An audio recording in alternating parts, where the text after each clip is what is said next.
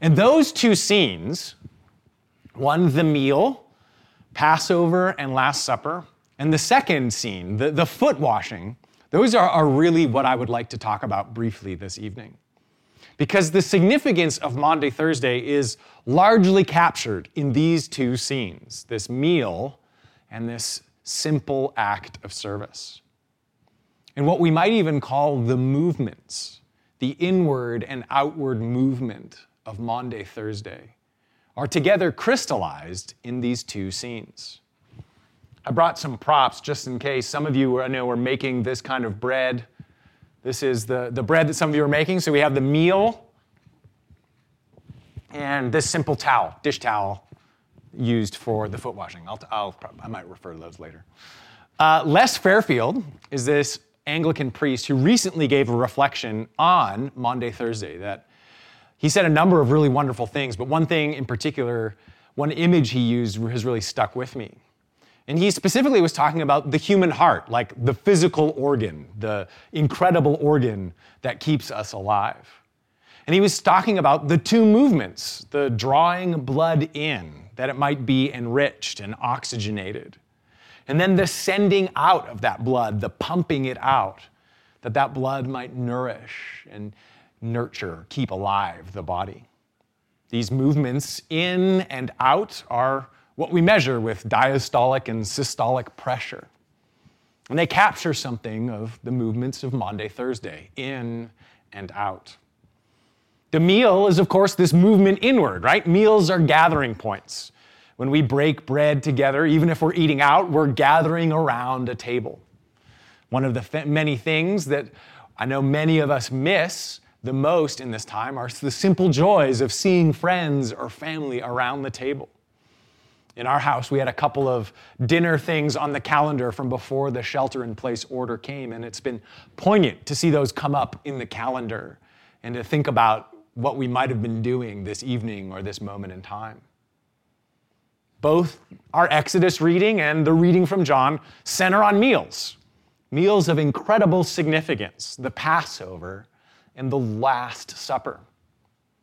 Just as we mark major events with meals, Christmas, July 4th, birthdays, graduations. Both these meals, occasioned by God, called by God, occur right before these momentous happenings connected to the Exodus itself and to the cross. It's striking to me that in these significant, even dark moments, Maundy Thursday involves this descent into darkness. God calls for shared meals, for gatherings. He gathers people to himself, with him. The triune God that we know in Jesus is a gathering God, one who invites people, his creation, to be gathered to himself. Each day we've been reading or praying morning prayer, we've done the prayer for mission that involves this specific celebration or invocation of how in Jesus God has sought to embrace, in his loving embrace, the people of this world. He gathers us to himself, and not just at our best. These are not fancy and hoity toity dinner parties. We've t- spoken about this a few times over the weeks in morning prayer, but Judas here is at the Last Supper. He partakes even knowing that he will betray Jesus, even knowing that Judas will betray him, invites Judas to the party. The disciples, all about to fail and abandon, are included. In the Passover, there's nothing about the people of Israel, God is at pains to explain, that makes them special or deserving of deliverance, of participation in this. And still, God gathers them in, invites them to the meal. Jesus, through the whole of his life, his gospel ministry, includes sinners and outcasts at meals. The meal that Jesus hosts in John's reading is, of course, the template for the Lord's Supper, the, the Eucharist that's at the center of our corporate life. This regular sign of God's gathering of us together to Himself. We who are unclean, who fail and betray, we are gathered to him. Weak and in need of enrichment, we are drawn in. And in the Lord's Supper, gathering at that table, we look back like the Passover, remembering the way God has delivered us and drawn us to himself in the cross. And we also look forward to this future and full gathering with God, the image of a, a, wedding banquet or feast that the Bible uses. Each Sunday is a, a foretaste of that reality. Perhaps one of the most notable things about this time that we are in is the way it has made us often feel dislocated, out of sorts. Passover, of course, was served with unleavened bread. It was a meal for being on the way, eaten in haste, as our reading said, being ready to move. There's a certain dislocation baked into the bread, into the meal. This difficult time, perhaps, is a helpful reminder that our home is not of this world, not in this world that our enrichment, our abundance is not found in material well being or even in health, but our home is with God, the gathering God, the God who longs to gather us to himself. The Last Supper, the Lord's Supper, a reminder that we are a people on the move now, if you've already had your meal for this evening or are about to, you might have done or are going to do it with Zoom or Google Hangout with some others from Church of the Cross. We've been encouraging you to do that.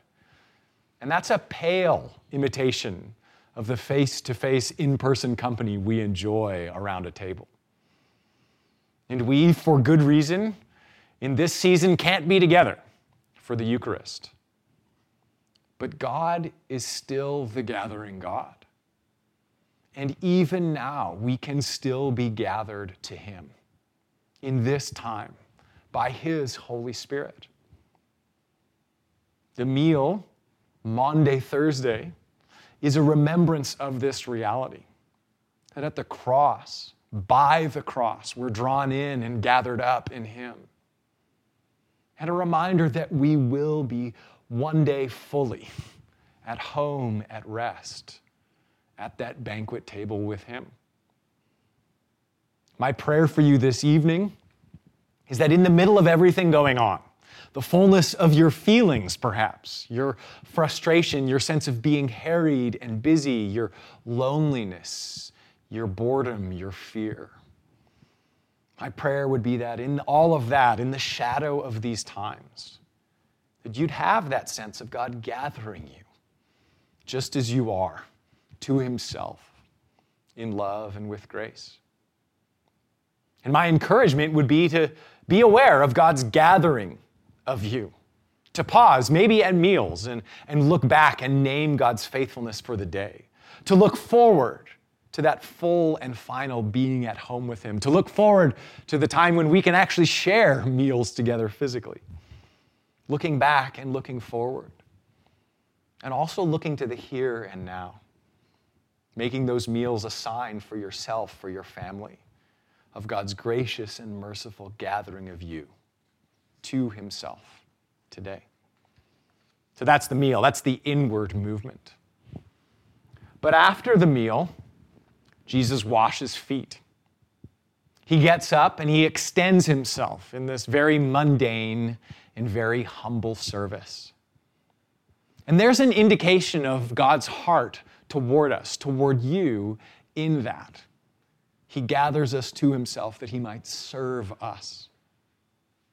But I want to end by focusing on how Jesus' actions here in taking up the towel shape us, how his actions shape our posture in the world. If the meal is the inward movement, diastolic, coming in to be enriched and made new, the foot washing and Jesus' corresponding command are the systolic movement, the going out, enriched and enlivened by the life of God, moving out in service. In this pandemic moment, there are legitimate questions about how might the church, how might the people of God do that? It's not a simple thing to know how to serve our neighbors and others in this time. We at Church of the Cross have some ideas that we'll be communicating about in the days ahead. But more dangerous than the practical obstacles are the way a moment like this can cause us to become more narrow in heart, to restrict ourselves in fear and self interest. This moment has obviously inflamed divi- division and prejudice here in the United States and abroad. I was listening today on the radio about India and discrimination against Muslims because of COVID. Even at the micro level, we're probably all aware of how our anxieties play out in irritation and frustration in our own households. Minor failures of love, little betrayals. It's striking how John's reading begins with the declaration that Jesus loved them, loved the disciples to the end.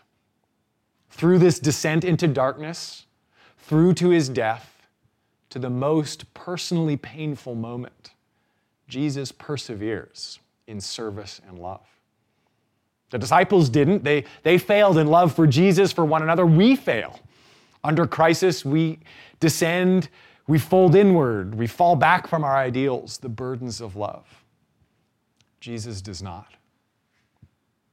And the charge, the command, the mandate of Maundy Thursday is to continue, to persevere with Jesus in service, in love, to keep on keeping on, as the saying goes, in the way of Jesus, the way of the cross, the way of service. And the miracle of Jesus' service to us on the cross, the miracle of Easter, is that our failure, our falling back in fear and self interest, does not have the last word because of what we'll celebrate on Sunday. We can persevere in service, even when it doesn't feel worth it, even when we know we're going to fail, we can't do enough. So, my final encouragement would be in this season to push through your fear in the name of Jesus. Push beyond self interest. Be gathered to God and know His enriching service to you, and extend yourself as Jesus did and does now. Extend yourself to one another in the church with that text, that phone call, that practical service rendered.